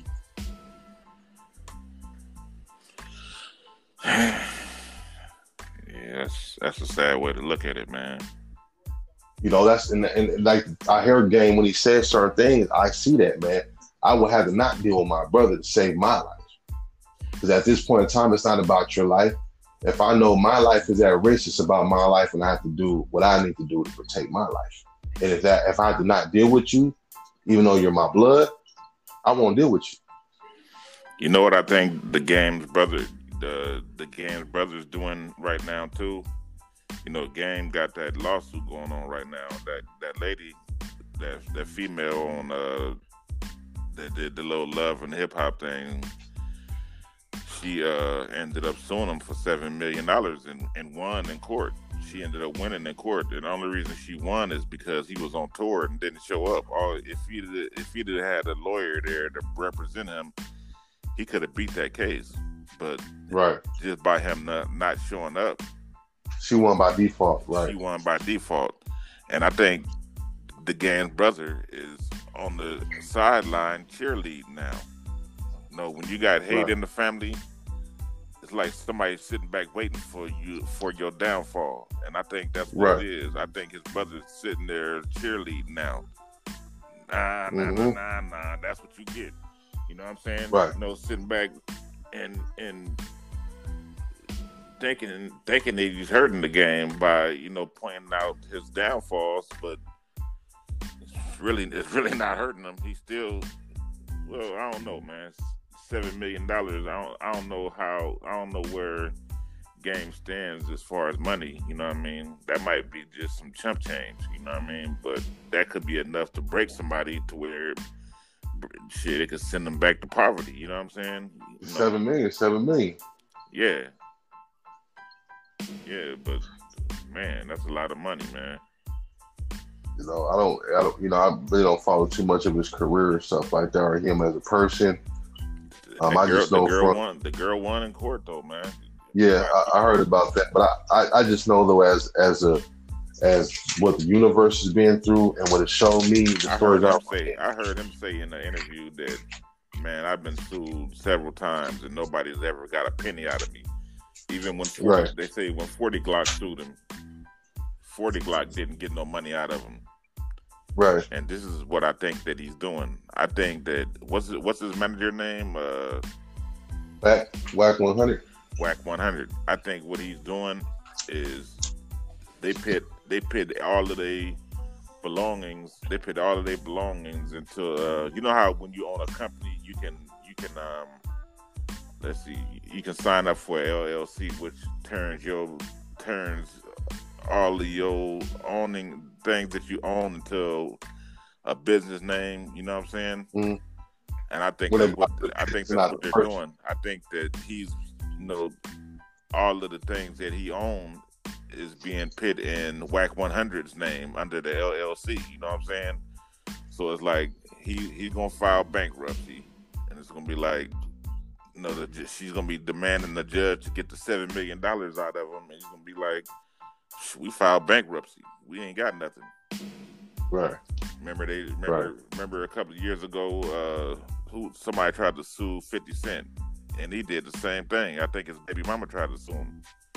Yeah, but they she went up. She tried to go after the company, right? But the one thing how it works with being sued is if the company doesn't have that much money in, in their account, you they can't go after your personal. So when they was attacking fifty, he shifted on him. And he put everything on his company as not his personal. You know what and, I mean? And you know what? You know what? Uh, somebody else was telling me that that people do uh, with situations like that too. Like I heard Suge Knight did it too. I heard when you know around the time when everybody was suing Suge Knight, what he did was he filed bankruptcy.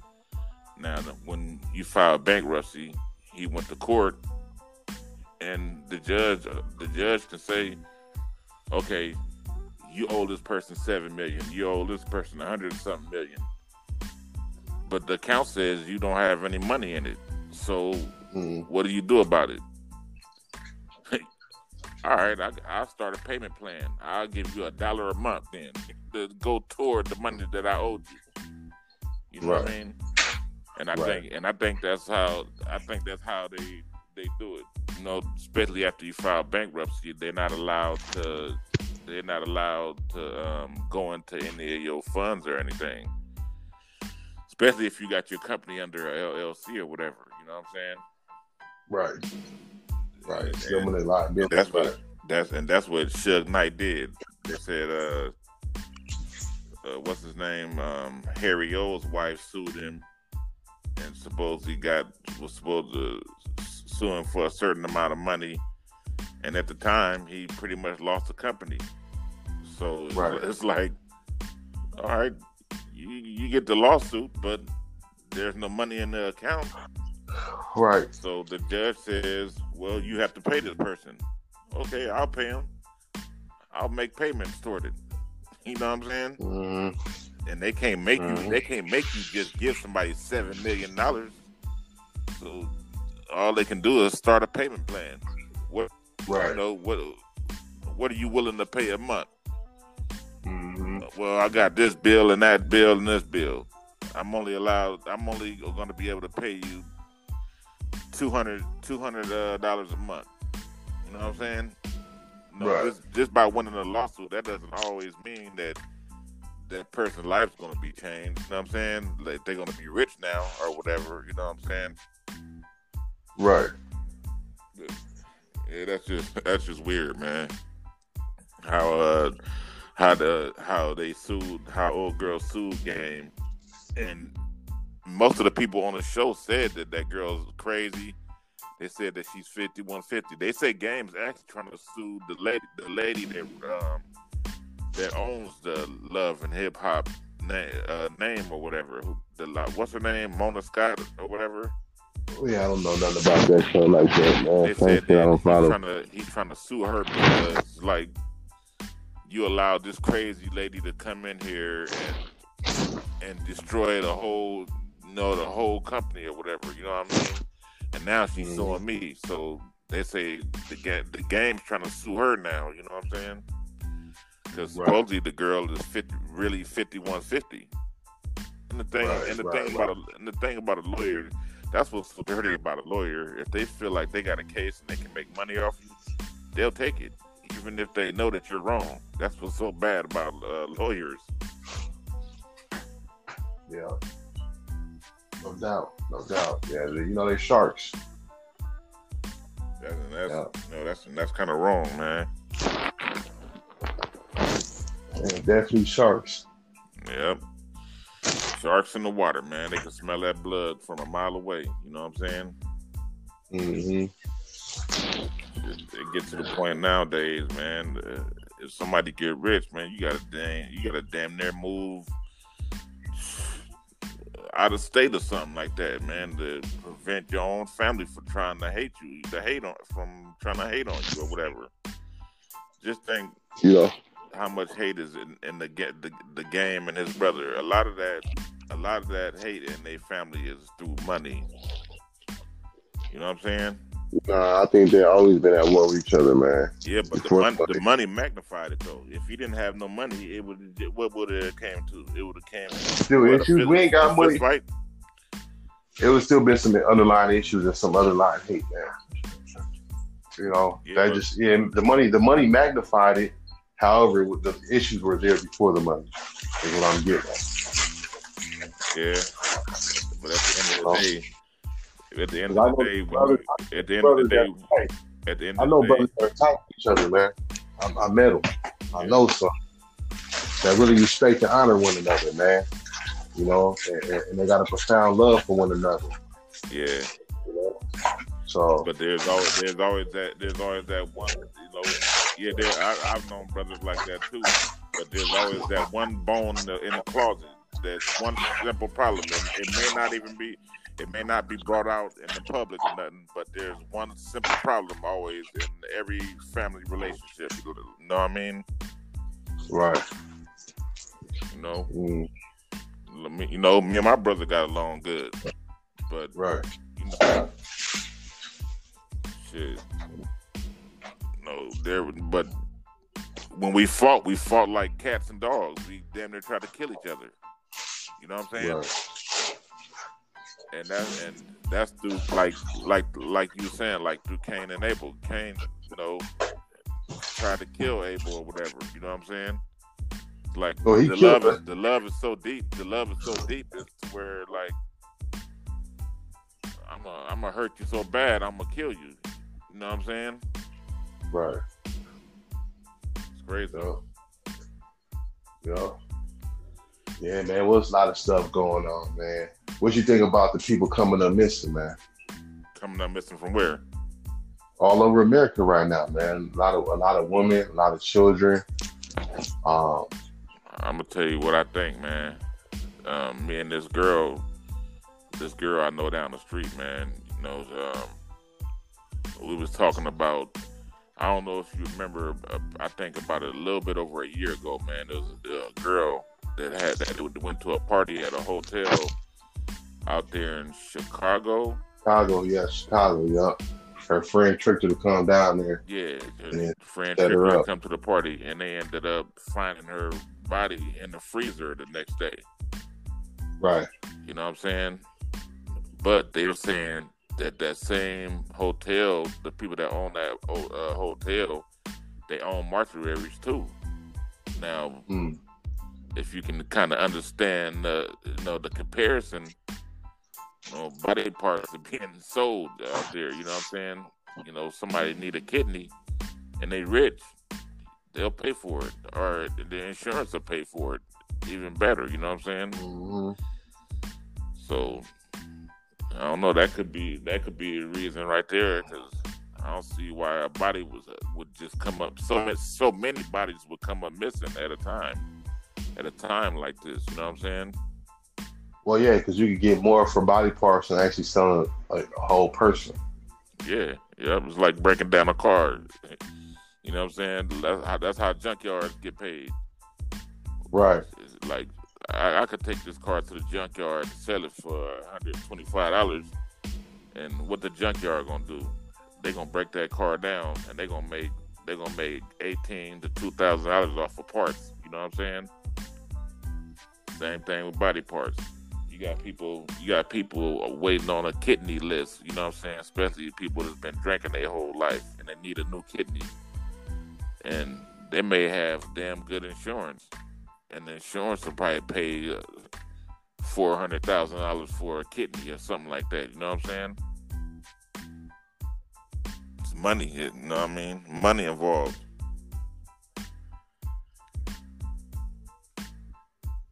You hear me? Hello? Yeah, I'm here. I was just looking up that girl. I was looking up that girl in Chicago. Uh, her yeah. name was Kanika Jenkins, and it happened a year ago. What what what did her name was? Kanika Jenkins. I think I'm saying it right. Yeah, yeah, yeah. You're um, right. You're right. And it happened. It happened a year ago. Yeah, yeah. You're right. You're definitely right. So, you know, rest in peace to her, man. Because I, I, you know, when I heard about that, man, it was real tragic. It was like, you know, that was real, surreal, foul, underplay shit, man. I, I didn't like that story, man. I didn't like you know, it, but you know the sad part about situations like that, people protest about it up to about a year, then it's forgotten about. Right. They'll wear, wear, they'll wear rest in peace shirts and, you know, we miss you, Shanika, and all this stuff. After about two Kanika. years, with a K, Kanika. Yeah, after uh, after two years, she's forgotten about. You know what I'm saying? Right. Um, and you know, you know, she's not gonna be forgotten about, man. You know, because when it comes down to it, it's gonna lead back to that's what it was. You know, about body parts and everything. It, it don't mean, even have to be forgotten about. It'll get to the point where nobody even speak about it no more because something else will happen. Right. You know what I'm saying? So, she may be one of the first that we know about commercially. That was that's what that was about. Um, because they're getting money for people's body parts. I mean, uh, one of my one of my family members that lived in Milwaukee, um, Hen- Henrietta Moore. Yeah. She actually went in to get gastric bypass surgery. Uh huh. And uh, she said when she got up to her room, you know, after the surgery, she was in so much pain. She was sitting there bleeding everywhere.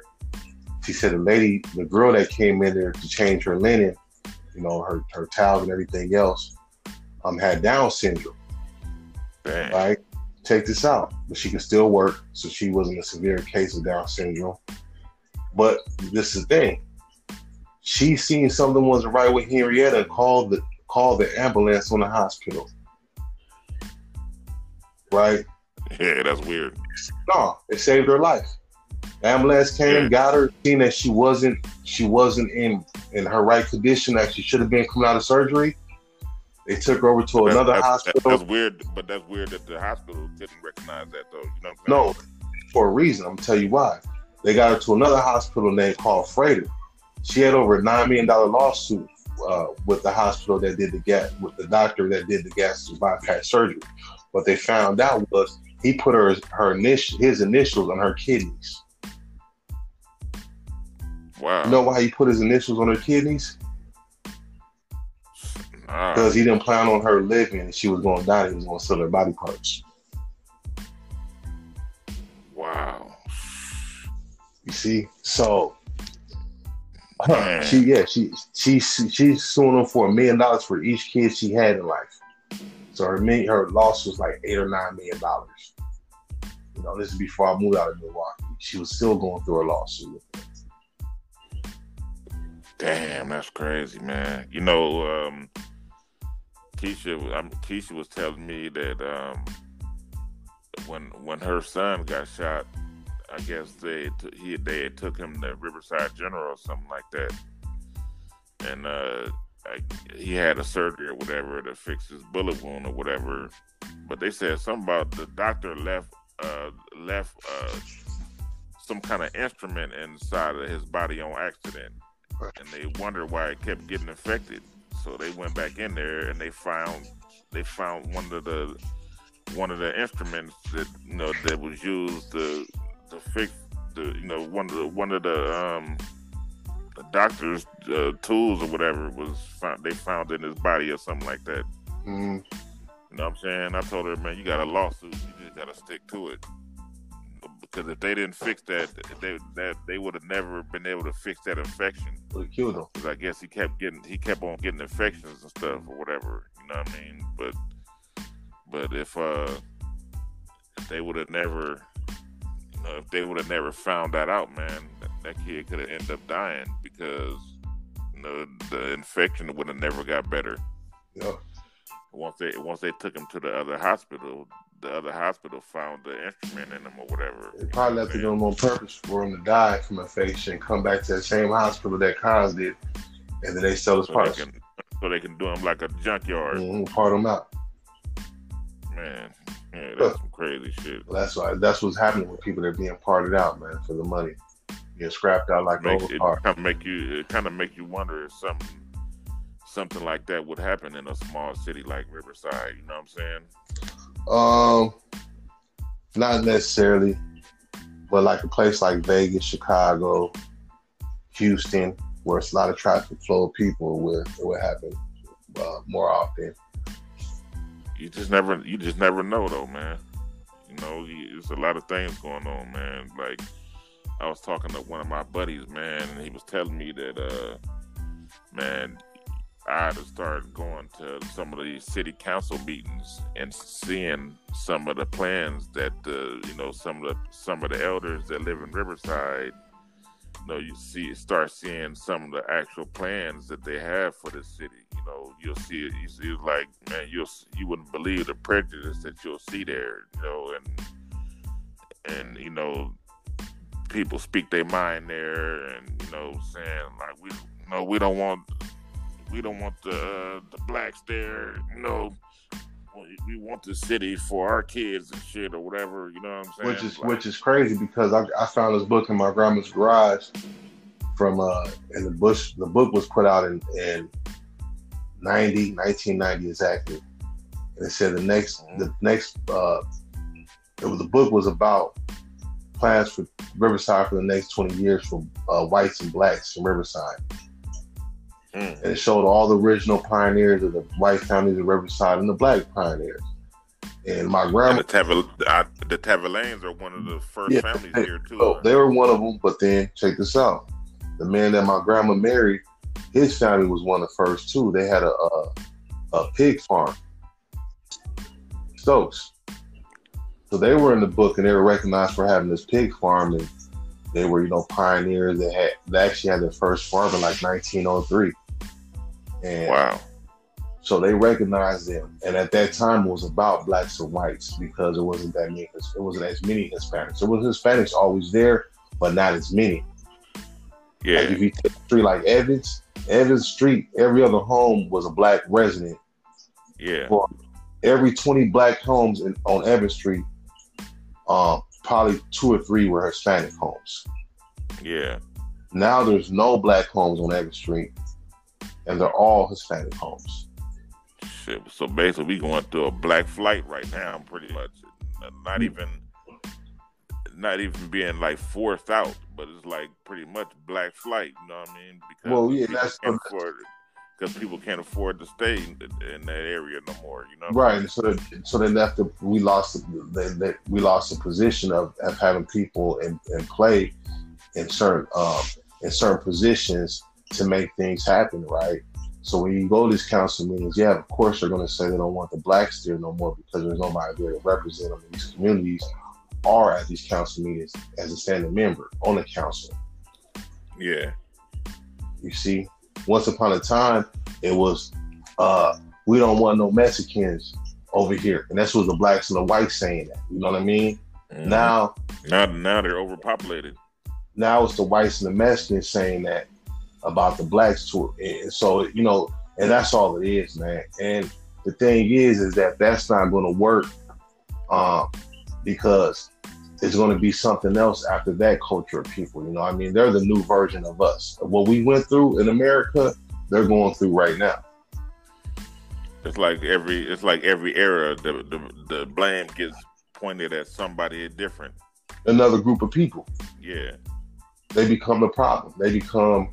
The, the, you know, we're gonna play put the blame on them, like you said. So, you know, that's all it is, man. We just gotta be aware of that and move through. That's why I don't, I don't hate on people for, for being another culture or anything like that, especially not, not our cousins, you know, because I know the blacks and Mexicans are are related to one another more than what we think. Yeah. Um, just as much as they're, they may have Spaniard in their blood, they're, they're African in their blood too. Um, hey, what so, do you, what do you think? What do you think about you know, people saying like the the, the white folks tried to make the uh, to make the Indians disappear? You know what I'm saying? They tried to. Um, well, they did make us disappear. You know, I, I'm more. You know, my family's more indigenous than anything else. My my my grandma's um, mother was half was half Indian. Uh, her her mother was Blackfoot and her father was German. And then my dad, his his mom was uh was half Choctaw, um, out of Mississippi Valley. So they would they would rather they would rather make them disappear than pay them the money that they owe. Right, you know, well, Mississippi Valley used to be in between uh, over there to the side of Mississippi, going by Oklahoma.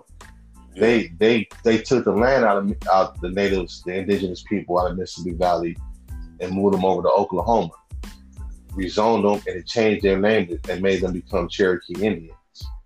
Uh, so most Choctaws, most Cherokees were Choctaw, and, and they're distinctive. Penal, it's called phenotypes. Um, high cheekbones, slanted eyes. You see, my brother got them Asian eyes too. He looked like the Chinese by the eyes, right? I got high cheekbones. That comes from my, my father's mother. Mm. That's her. My, my grandmother, my dad's mom had high cheekbones and slanted eyes. That's because her she was half Choctaw. Man, the, the Indians used to have, well, I think they still do, man. They, I think they, especially since they got the Indian school here in Riverside. They She wanted my dad and them to go there. She wanted, they they opted out of going there, but they, they had enough Indian blood in their blood to go to to the to the native school over there, and uh, they didn't want to go. Uh, but she went to an Indian school. She didn't go to a regular school. Yeah, so she wanted. She wanted the same experience for them, so they knew part of their culture. But you know, nah, we're black, we're black. We, you know, they didn't pick up on it. Uh, they talked about it, but they didn't. They didn't practice that. Yeah, that, that that's definitely something. You know, when you when you uh, when you miss out on teaching your family their real roots, man, you're missing out on a lot, man. So, like a lot of Indians you see today, they're really the five dollar Indian, and they're not the true Indian of, of the true natives, indigenous people of this land. Um, most of the ones that we consider to be Indian, uh, they were paid to call themselves that. That's where the term five dollar Indian came from. They were they were paid a, a, a, a silver shilling. So they were they, that, were paid, they were basically paid to keep their mouth closed. Like look, five dollars worth of silver. Five dollars worth of silver. Because at that time they didn't have dollars; they had silver. So they gave them silver for to go form councils in America. Prior to that, they were they were coming through. Uh, they were in Norway, Siberia, and Canada. And they came through Canada. They came through Norway, down through Siberia, down through Canada, and then to America. Well, them were Genghis Khan's people out of Asia. Uh, I didn't know that. Right, so that's why you have Indians that look white and you have Indians that are dark. Right? Yeah. Um, they they people knew it would be easier to populate through procreation than through force of slavery. So a, a lot of immigrants and settlers that came to America, it was easier for them to kill out the man and the boys in the village and just have kids with the women and get numbers that way. Wow. And that's what that, that's what happened with a lot of them. Um, there's one story, Pocahontas, she was kidnapped and took her off her land, and uh, they renamed her and called her Rebecca. And she was kidnapped by a French guy, and she even went back to France, came back to America. The Indians were mad about that. That's kind of some sick shit right there, man. Yeah, just look up the story of Pocahontas and how they renamed her and called her Rebecca. They, her, her American name became, her, her European name became Rebecca. Man, that, right? That would be the story I seen. Uh, was it on the Discovery Channel? It was. It was on one of those channels, man. It, it was about this um, this girl that came up missing, man. She, you know, when she was young, she came up missing, and um, you know, for years, you know, nobody knew where she was. So, I guess um, one day something had happened at this house. Like a fire or something started at this house, or something something happened to where the ambulance and the fire department had to come to this house. And come to find out, the girl that was missing for all of those years was staying at this uh, guy's house. He done got her pregnant. She got three kids. He, uh, he got three kids by her, that, you know, and got got her living like in like a shack on the side of the, on the side of the house. Come to find out, you know, all those years, that's where she was at. You know what I'm saying? And his and his wife, I think they took her to jail too because she knew about it. You know what I'm saying? Right. And you know, and so how many, you know, there's a lot of that that happened in America where we don't even know about. You know, that guy that kidnapped them three girls, had them in their house, and the, uh, and he ended up going out one day, and she got one of the neighbors' attention and ran over there and broke the door down. And got the three girls out. So it was three girls and a kid. One of the girls he was using to get pregnant. The other two he was using as concubines, you know? Great. Uh, but what kind of, there's, there's what kind of people that. think that way, though, man? It's like caveman type people. Demons. Demons. Hey, like cave cave people, you know what I'm saying? Nah, just demons, man. People that are not of, of God. Or that are just pure hell. It's crazy. You know, you're born of heaven, or you born in hell. Either, you know, and then just what it is. I don't see it no other way. That that's, that kind of stuff doesn't happen in the black community, dog. It doesn't, never has. Not that I. Well, no, no. There's things that happen. There's things I, I do a lot of reading, and there's things that happen. There's this girl like that, that like, like somebody being kidnapped and kept at a house. Yeah, there's this girl that she just got thirty-four years. For not feeding, for locking her ten-year-old daughter up and not feeding her, and they uh she had been doing this for a long time. So when she got caught for this shit, they gave her thirty-four years for that. That's pure deep evilness, man. You gonna lock your kid up and not feed him? I mean, that's that's evil. Crazy, bro. You know, and this is a black girl, man. Right? Yeah, that's crazy. What was that? What was this happening well, here? Dogs don't even treat they dogs don't even treat they puppies that bad, man. Right. That's that's just crazy, man. Yeah, man. We in some we in some crazy times, bro. When you when you start looking at when you start looking at some of these stories and stuff, you know what I'm saying?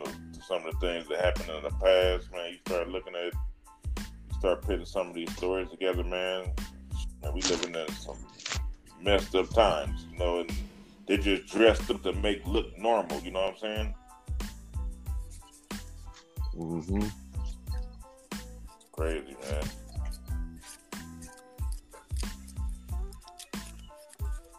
Mm-hmm. Wow, I hope for a change. I hope for a change, though, man, at least for our kids, you know what I'm saying? That's why, man, I be, you know, I be on my son's, I be on my son's ass, man. He be, he be at work every day, you know what I'm saying? Mm-hmm. I wanna, you know, you know, I, I come from a family that pretty much, you know, everybody hustled, you know what I'm saying?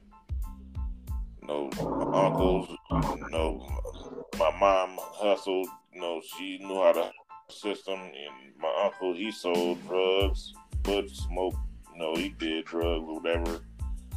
I don't want my son, I don't want my son to pick up none of those bad habits, man.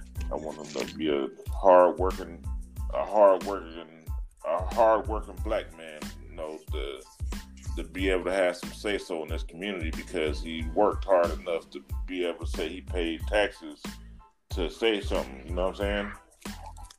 Mm-hmm. And, you know, he's in the process, you know, he's been, you know, he's been at his business, he's been at his little job for a minute. But, you know, mm-hmm. I was I was telling him and I was telling uh, him and Shamar, like, look, man, yeah, I've been working for that dealership. All right, Baron, you, you've been at that dealership for over a year now. You done mastered, pretty much mastered on uh, how to detail a car. Shamar's getting, Shamar's about halfway there. I told them niggas, man, look, y'all should start buying, putting the money, putting money together and buying the equipment to to start your own detailing company, even if you could do it on the weekends. You know what I'm saying? Right. You know, you can do that shit, do that on the weekends. You know what I mean? You have enough, like, you know, it start off to where you may, you know, it may start off slow. You know, you may have, you know, a couple of cars on the weekend, but it can get to the point where you have four trucks, four or five trucks, and you sending them out with employees every weekend. You know what I mean? And there's money coming in, and you just pay everybody, and you know you got your own business. You know what I'm saying? And you can still keep your job working for the dealership during the week. You know what I'm saying? Mm-hmm. And, you know, they was like, yeah, that sounds that sounds like a good idea. You know what I mean? That's what John. That's what John did, pretty much. John yeah. Skill. Yeah. No, he was he was working. He was working for a company that did concrete surfacing. You know, like that fancy bricking, like the fancy brick stuff that they that they have around pools and stuff. Or, you know, you mm-hmm. may have like a man cave that got like that fancy bricking on the inside. And he started off at a company digging ditches and stuff. He started off at a company like that, like digging up dirt, digging holes and stuff. And man, he owns his own company now, dog. He and he's probably making probably making about two hundred grand a year now. And it would have been more. It would have mm-hmm. been more, but he ended up moving to Virginia, and his he he was gonna leave Andy the business out here. He was gonna leave Andy the business pretty much like. I mean, he was gonna own the company, but he was gonna let Andy run it. But Andy messed it. Andy messed everything up. I could have. I could have did it. But at that point, at that point where uh, where John owned that company, all you had to do is you you already, you already got your employees. You, all you doing is taking phone calls and sending your groups. You sending your workers out every day to go do the jobs or whatever. You know what I'm saying? So you know, mm-hmm. I could have, I could have did that. You know what I mean? Like somebody may call and say, "Look, we want a, you know, we want a fourth of an acre dug up, and we want, you know, we want this fancy, we want this fancy uh, Italian brick laid in the backyard." Okay, I got a team that's gonna go do that. That's probably gonna take, that's probably gonna take two weeks, you know, three weeks. You know what I mean? Bam! I got one team. I got four teams. I got one team that's gonna be doing that. I got another team that could be, you know, building a pool. You know what I'm saying? Digging up dirt for a pool. You know what I mean? Like Andy, I mean John was smart with that, man. He he he. Uh, people people thought he was dumb when he was buying all of that equipment. He was spending all of his money to buy the uh, buy the, all that equipment, buying um, air compressors and trailers and stuff like that. You know, he, you know, basically breaking himself. But now look at him. Smart, smart, pays off. Smart. What you get into some, what you put into some is what yep, you get out of and it. Andy's doing good. I mean, John is doing good. And Andy having hell. Andy was dumb, man, because if if he would have, if if um, if he'd have kept that company like John planned on him doing, he would have been making about a hundred grand a year himself, just himself, just by running the company, just by using the phone. Because all you know, you got your team already. All you have to do is just send them out every day to go do work.